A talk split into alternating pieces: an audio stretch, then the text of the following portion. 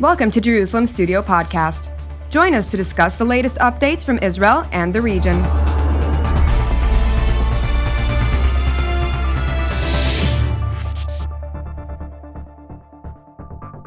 Shalom and welcome to Jerusalem Studio. I'm Amir Oren, filling in this week for Jonathan Hessen. For several years now, while Israel's domestic security situation was considered relatively good, with long periods of quiet punctured by few incidents and frequent reports of airstrikes against hostile targets in neighboring countries, military intelligence kept issuing a strategic alert regarding an outbreak of violence emanating from the West Bank, either because of internal Palestinian tensions or due to individual frustrations. Whatever the cause, the warning seems to have sensed it right, with a series of deadly attacks on civilians in major urban centers, and with fear turning to panic, Israel's political and security leaders tried to go on the offensive. They have responded to a perceived wave of terror with Operation Wavesbreaker, focusing on the Palestinian Authorities district of Jenin. How effective can these cross currents be, and what are the possible repercussions? To analyze it, uh, we are joined uh, from Central Israel by Brigadier General in the Reserves Yossi Kuperwasser, Project Director on Middle East Developments at the Jerusalem Center for Public Affairs. Hello, General. Hi, Nir. Good to be here. And also uh, Dr. Nir Boms, Research Fellow at the Moshe Dayan Center at Tel Aviv University. And with me uh, in the studio is Reserve Colonel Reuven Ben Shalom, TV7's Powers in Play panelist and uh, cross cultural strategist. Reuven, welcome aboard. Thank Uh, let's start with you, uh, Yossi. Uh, you um, have uh, watched from very close various developments on the Palestinian security front uh, in the late 90s uh, and beyond, when uh, Yasser Arafat was there, and later. Are we seeing now a new, not only wave, but a new intifada? Well, I think it's too early to speak about the new intifada, but there is a, definitely a wave of terror attacks. And what's interesting about this, uh, about it, is that uh, while it is motivated by uh, something that is relevant to this specific period of time, both the uh, Day of the Land and the Ramadan and the, uh, the frustration with the Negev summit that uh, clarified, manifested how pushed to the corner is the Palestinian issue today. Uh, it is uh, it has caused a change in the way terrorism appears in the eyes of and the, the, feelings of uh, Israelis, because in the last couple of years, maybe like five years, most of the attacks uh, that were carried out against uh, Israelis in the, in the, context of the Palestinian terror campaign were conducted in the territories uh, that Israel occupied since 67 and in the Judea and Samaria area mostly, or in bursts of violence from Gaza which was something that uh, Israelis learned how to live with and uh, thought that it's not going to attack them. Now the center moved to central Israel, and this is a ch major change in the, in the feeling of security, the sense of security that Israelis have. And the second thing that happened was, was that from in, instead of just using knives and uh, car ramming, all of a sudden the firearms are used in the context of these attacks. This is again something that's very dangerous. Thirdly, there is the feeling now that every Palestinian is, uh, can be a the participant in this terror wave, unlike what happened before when this was confined to uh, area, the Palestinians living in the in Judea and Samaria area. And today, Israeli Arabs are involved in that as well. And most of it is not organized, but it's coming from all walks of the Palestinian organized uh, terror uh, organizations. Like most of the organiz- most of the people that are involved are actually coming from uh, the Fatah, uh, the, the, the Al-Aqsa brigades, uh, Al-Aqsa martyr brigades, which means that everybody is involved. It's not only Hamas, it's not only Palestinian Islamic Jihad, everybody is involved. So a lot of, uh, a lot of changes that uh, erode the, the, sense of security of Israelis and uh, necessitate uh, some uh, different approach to handling this problem. And but, this but, movement to the taking to, the offensive is is necessary. It's a little bit late in coming, but it's necessary. I'm not sure it's going to, as you mentioned in the beginning, I'm not sure it's going to put an end to this wave, but it's going to make sure that it's going to be more difficult for those who are involved in the, these attempts to carry out terror attacks to uh, actually come through on their uh, commitment to carry out these attacks. And this by itself, if some of them are going to be arrested on time or uh, held from uh, crossing the fence towards Israel proper, then this is uh, have, going to have a positive impact on, on this uh, on the sense of security of the Israelis. Dr. Boms, um, the attacks are being conducted, one may say, retail rather than wholesale. And there is no clear chain of command from the headquarters of uh, Hamas or the uh, Palestinian Islamic Jihad, or as General Kuperwasser mentioned, uh, Fatah and uh, its own uh, uh, organizations like Tanzim. so that makes it very difficult to predict um, who is going to do what, especially since the adversary is also learning and they know better than to post uh, uh, their comments beforehand on uh, social media saying uh, we are going uh, to commit uh, jihad and become shahid and, and so forth. So, what can one do um, in such a situation in order to forestall such attacks? First, Amir, this is indeed true, but it's also not necessarily new. The phenomena of lone wolves uh, have increased, and not just in the context of the Palestinian arena. We, we have seen this uh, also in the context of ISIS, uh, the Islamic State, and other terrorist organizations around the world. Broadly speaking, I think uh, we can look at the crisis of leadership. You have, uh, even when it comes to terrorist organizations, uh, you have people who are inspired and are following an ideological strain and acting on their own. But within this context, uh, there's also a caveat. Uh, the IDF, for example, is operating now in Jenin, and it's operating in Jenin because uh, there is a, a certain structure uh, and, and uh, uh, degree of organization that is located there. what can be done is what is being done, is actually listening very carefully to the discourse.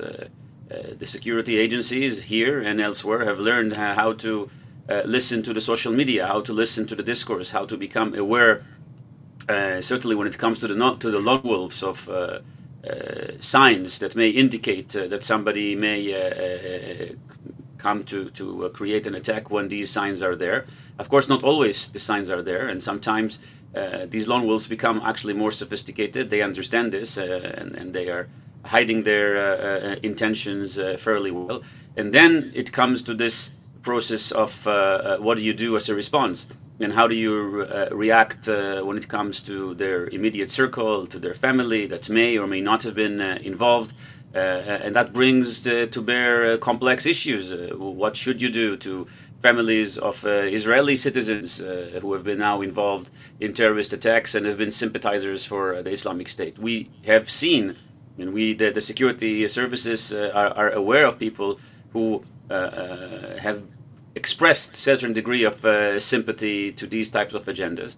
And part of what's been happening now is uh, they're opening all these boxes and uh, uh take an extra look at social media and otherwise and, and act against all those uh, who may be involved and may have a chance to be, become involved in the next attack. This is a part of the security circle that needs to be uh, operated in order to uh, prevent the uh, next attack.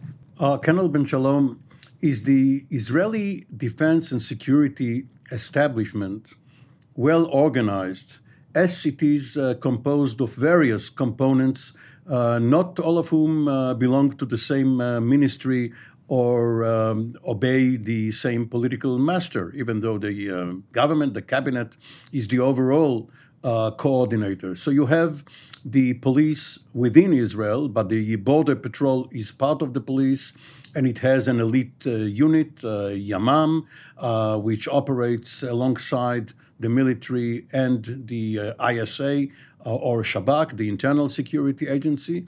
The military is in charge of the West Bank. But in East Jerusalem, um, which uh, has been annexed uh, to Israel, the police again uh, is working. Um, so you have all of these uh, forces working alongside each other. And we have seen um, a week ago or so in Tel Aviv that sometimes um, you see chaos, perhaps too many forces from too many organizations with no clear uh, chain of command. Well, let me start from the end. That what we saw in Tel Aviv was a mess, and I'm sure the operational units are going to sit down and take the lessons learned from there uh, I think maybe over motivation, maybe even taking to hysteria, uh, and you know we threw everything we had at it. That was a miss. In general, our cultural characteristics are very positive for fighting terror, and our results are amazing. Okay, for the last few decades, uh, counterparts from around the world come to Israel to learn how we do it. Many of these counterparts adopted some of the issues that you're t- asking me about now about the uh, interagency collaboration because what we do here, Israelis, is we don't adhere to guidelines and rules and restrictions. Uh, sometimes that's bad. In fighting terror, it's good because we don't have the classic Hollywood scene where the police officer is investigating and then the FBI guy flashes his badge and you get out of here. This is my jurisdiction. We don't have that. We just uh, tackle the mission and work together without even asking where the guidelines are. When I worked in the Air Force, I used to get a call from ISA, what we called Shabak or Shin Bet, and they would say, We need a helicopter to fly somewhere. I said, You got it. In 15 minutes, they had a hel- helicopter. Wait, who authorized it? What's the mission? They asked, I give, you know. You do and then you ask later. So we see amazing collaboration between the various units on the ground in Judea and Samaria, or the West Bank, as Naftali Bennett, our prime minister, just coined maybe for the first time in Israeli history. We see the army working together with police units, with Yamam, the Border Police Special Terror Unit, flying in Air Force helicopters, all working together seamlessly. This doesn't mean, again, that we do everything perfect, but I think combining incredible intelligence, mostly from Shin Bet, but also IDF assets, and just everyone throwing in what they're good at yields very good results in countering terrorism. Uh, General Kuperwasser, um, are we Israelis, uh, and especially the Israeli authorities, overreacting? The very aim of uh, terrorists is uh, to cause panic uh, and uh, magnify their lethal uh, actions tenfold through the media and through the sense of insecurity in every um, civilian's heart while the actual results, while of course um, uh, unfortunate, nevertheless the number of casualties is less than one bus which exploded uh, during uh, the, the very tragic periods in the mid 90s and then uh, in the early 2000s. Um, should Israelis be more reasonable, more clear headed? the, the, public reaction is, is natural. That's that's how the public reacts when uh, when it feels that uh, uh, he's exposed to uh, terror attacks. And uh, and by the way, the resilience of the Israeli public, even in, under this uh, situation, was quite impressive. you saw yesterday when they reopened the Ilka bar in in Tel Aviv, and it was heavily dense and crowded. Uh, everybody was came there you know, to show that we keep on doing uh, uh, what we would like to do, and the daily life is not hampered by the terror wave. But when there is a terrorist shooting all over in, a, in a bar, everybody runs away. That's uh, that's to be expected, and I, I, don't think that anybody can be blamed for that. I think the the, the problem is that uh, we had the, the, government the security services had a, wrong perception and, they, this perception was shared with the public. And what happened was that the perception was broken all of a sudden, and real. Everybody realized that the government is not prepared for the kind of threat that they are facing now. Because our perception was, as I said before, that these terror attacks are happening in the, in the territories, in the Judean Samaria area, not, uh, not in Tel Aviv, not in Bnei Brak, not in Hadera, not in uh, Beersheba. It's somewhere else. They are perpetrated only by people who are uh, stabbing and using cars and throwing stones and Molotov cocktails. This, is, this was the impression. And all of a sudden, firearms inside Tel Aviv. That's something different and it causes panic. It, it, it causes fear. That's, uh, that's the logic of, uh, it's, a, it's a combination of the logic of the terrorists and the unprepared, the, the, the lack of preparation by the, uh, by the government and the misperception of the government. And the, the, misperception was that Hamas is behind it. Hamas was not behind it. There was no Hamas involvement in, in anything that happened. Uh, everybody saw, spoke about Hamas from Gaza trying to convince the people in the West Bank to, to carry out attacks, trying to, uh, to get the, the Israeli Arabs in, to carry out terror attacks. It was not Hamas. It is the entire Palestinian uh, uh, people, people from all kinds of places getting involved in that. Not only because of Hamas, but because of everybody is telling them to do that, including the Palestinian Authority. You look at the, the Palestinian Authority, they, they keep on with their messages of uh, incitement, of uh, hate indoctrination. That's what they do day in, day out. So anybody, uh, and that's why people are coming to, to carry out these, these attacks are people who are more affiliated with the Fatah, not, not with the Hamas. The, the Al-Aqsa Brigade, that's, these are the people that are coming. Or from Daesh, that's uh, the, the Israeli Arabs that were involved were sort of affiliated with Daesh. This was, this was the, the origin of the, of the attacks, not Hamas.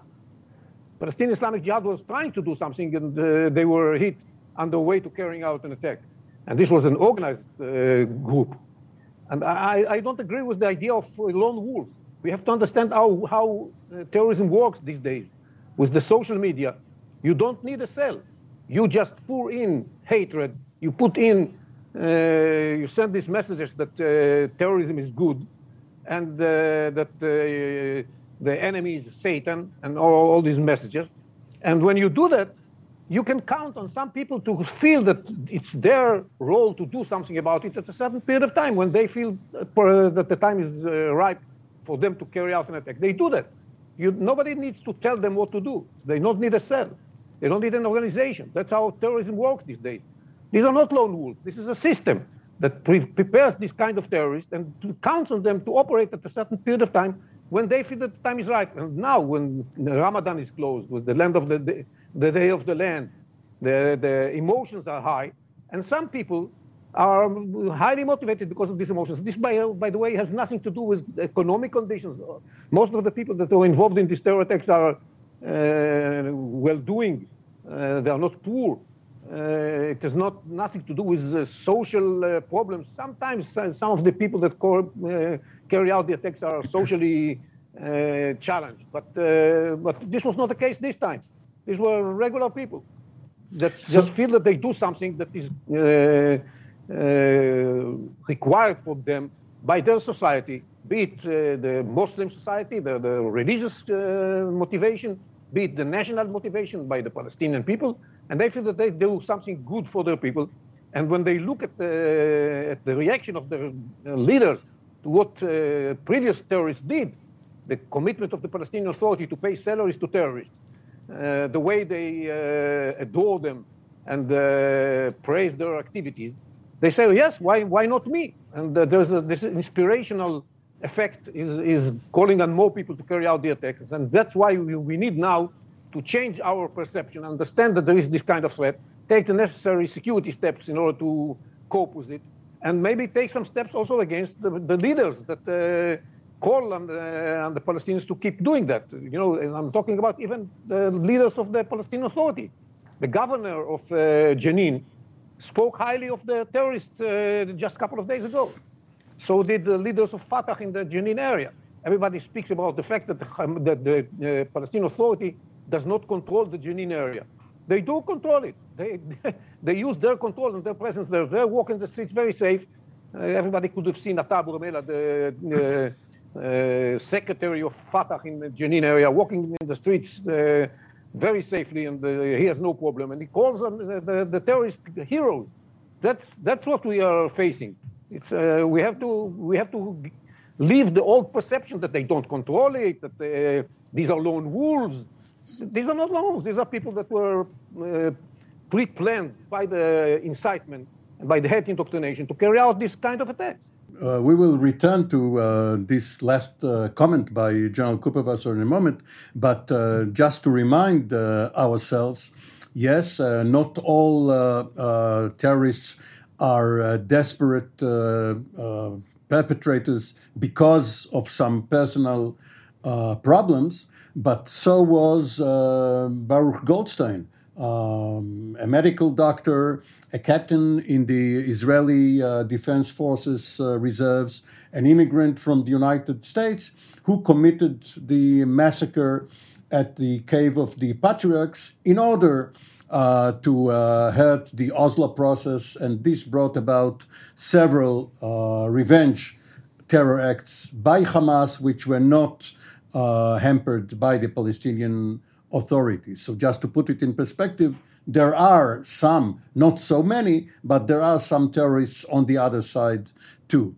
But regarding what General Kuperwasser just said about the Palestinian Authority, what uh, happened to the security forces there?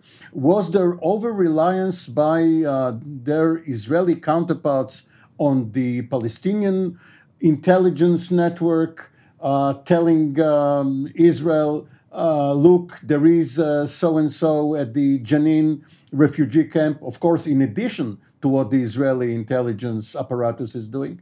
For what we hear, the security cooperation and the security coordination uh, between the Israelis and the Palestinians has still been working. And, and I think we're looking now at the attacks that had happened and not those that were prevented. And, and I think and General Kuperwasser may have uh, more info on this, that uh, there probably that list is much longer. Uh, first, let me agree uh, with, with the comment that uh, General Kuperwasser had uh, before.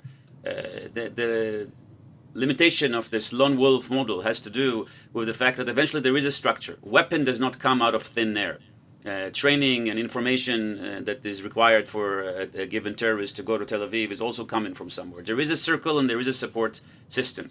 This is also why uh, it's important to have a certain degree of coordination when this coordination works. Um, but that sometimes either the Palestinians are incapable or worse, not willing to uh, uh, prevent uh, these type of, of activities and that's certainly uh, difficult. And, and you know, add to that uh, when it comes to citizens, uh, Arab Palestinian citizens of Israel, um, who are joined in this circle, which is very very difficult. So. Of course, the security mechanism needs to work, and they are working, and now they're working much, much harder in order to deal with the existing cells acting upon the information and the intelligence, and they will do uh, the best uh, they can uh, to prevent the next attack. I think it's important, uh, as was mentioned before, to look at the broader record. There are more people, uh, uh, there are more Palestinians who were incited and would have wanted to create such attacks. In every, even in the last few days, we've heard of a number of attacks that were prevented. I think we have to also admit that the fact that what you've mentioned before that, it, that, there wasn't a bus that was exploded uh, we could have seen something much worse. Uh, the uh, an armed terrorist in Tel Aviv um, with an automatic weapon could have killed many more people and, therefore uh, we should not just assume that things are are uh, uh, just becoming became a bit moderate and, and we have the danger of uh, seeing uh, similar scenes to those uh, the, the, very terrible scenes that we've seen in the early days of the second intifada uh, so, uh, uh, of course, that there's no reason to be complacent here. And there's certainly a lot of reasons to, to point fingers into the security services of the Palestinians and demand from them that they will do their part, partly because it's also their interest. But we also just to remind ourselves that we have seen waves of terrorism before. Uh, we've seen more difficult waves, uh, and we've seen waves that were prevented. Uh, I do hope that this is going to be a wave that's not going to escalate into a whole intifada.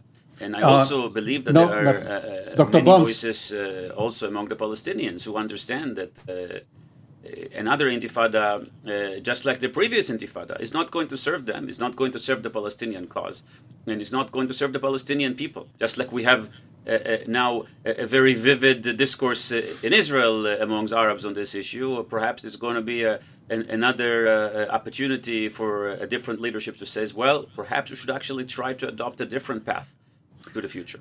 Colonel Ben Shalom, what is to be done? Um, is the lack of political process the problem because there are two views uh, on it. Uh, yes, uh, the political leadership on the Palestinian side is indifferent. Um, because there is no political horizon. But had there been one, uh, the uh, terrorist organizations would have done a lot in order to sabotage it. So, what is your view? My view is we can never think the Palestinian issue can be hid under the rug and it'll be okay. And then we can't be surprised and say, what do the Palestinians want from us? We, we gave them this, we gave them that. No, we have to remember this issue will have to be resolved. The more they feel they are left behind, like in the Abraham Accords and everything we've been doing in the region, the more they will feel they're going to want the, the attention regionally and internationally. So we can't hide it. Still, we have to always fight terror as we did, you know, mow the lawn, catch the terrorists, try to thwart as much as possible, but the problem will not go away. Nir Boms, your view? I think that uh, the Abraham Accords is actually uh, potentially one model uh, that can be used to as a way to move forward. We have seen that normalization can actually bring about improvement in the lives of people in the Middle East, uh, and that certainly uh, was meant to also improve the conditions in the lives of Palestinians. I think we have partners, Arab partners, that are willing to work together in order to bring all the sides uh, into a, a situation of acceptance um, and into building a different future. And I hope that the Palestinians will actually uh, decide to endorse that path. Uh, yeah. and come to terms uh, with the idea of actually moving forward in a more positive way rather than giving uh, credence uh, to uh, a wave of terrorists. Yossi Kuperwasser, you have the last word. One word. Yeah, well, I, am not very optimistic because I think the Palestinians are still committed to a narrative that puts in the center the struggle against Zionism. They are still committed to that. Uh, they, there are other models like the Abraham Accords, and uh, we all can all hope that something will change, but we have to be realistic. This is not going to happen tomorrow morning. Right now, they are committed to this narrative of struggle. We will not be able to uh, solve the Palestinian Israeli conflict, but nevertheless, thank you all, Yossi Kuperwasser, Nir Boms, and Reuven Ben Shalom, and we will be back for another edition of Jerusalem Studio from TV7.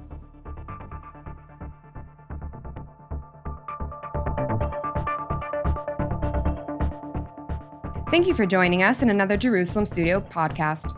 For more content on Israel and its region, we invite you to visit our website at tv7israelnews.com and follow us on social media.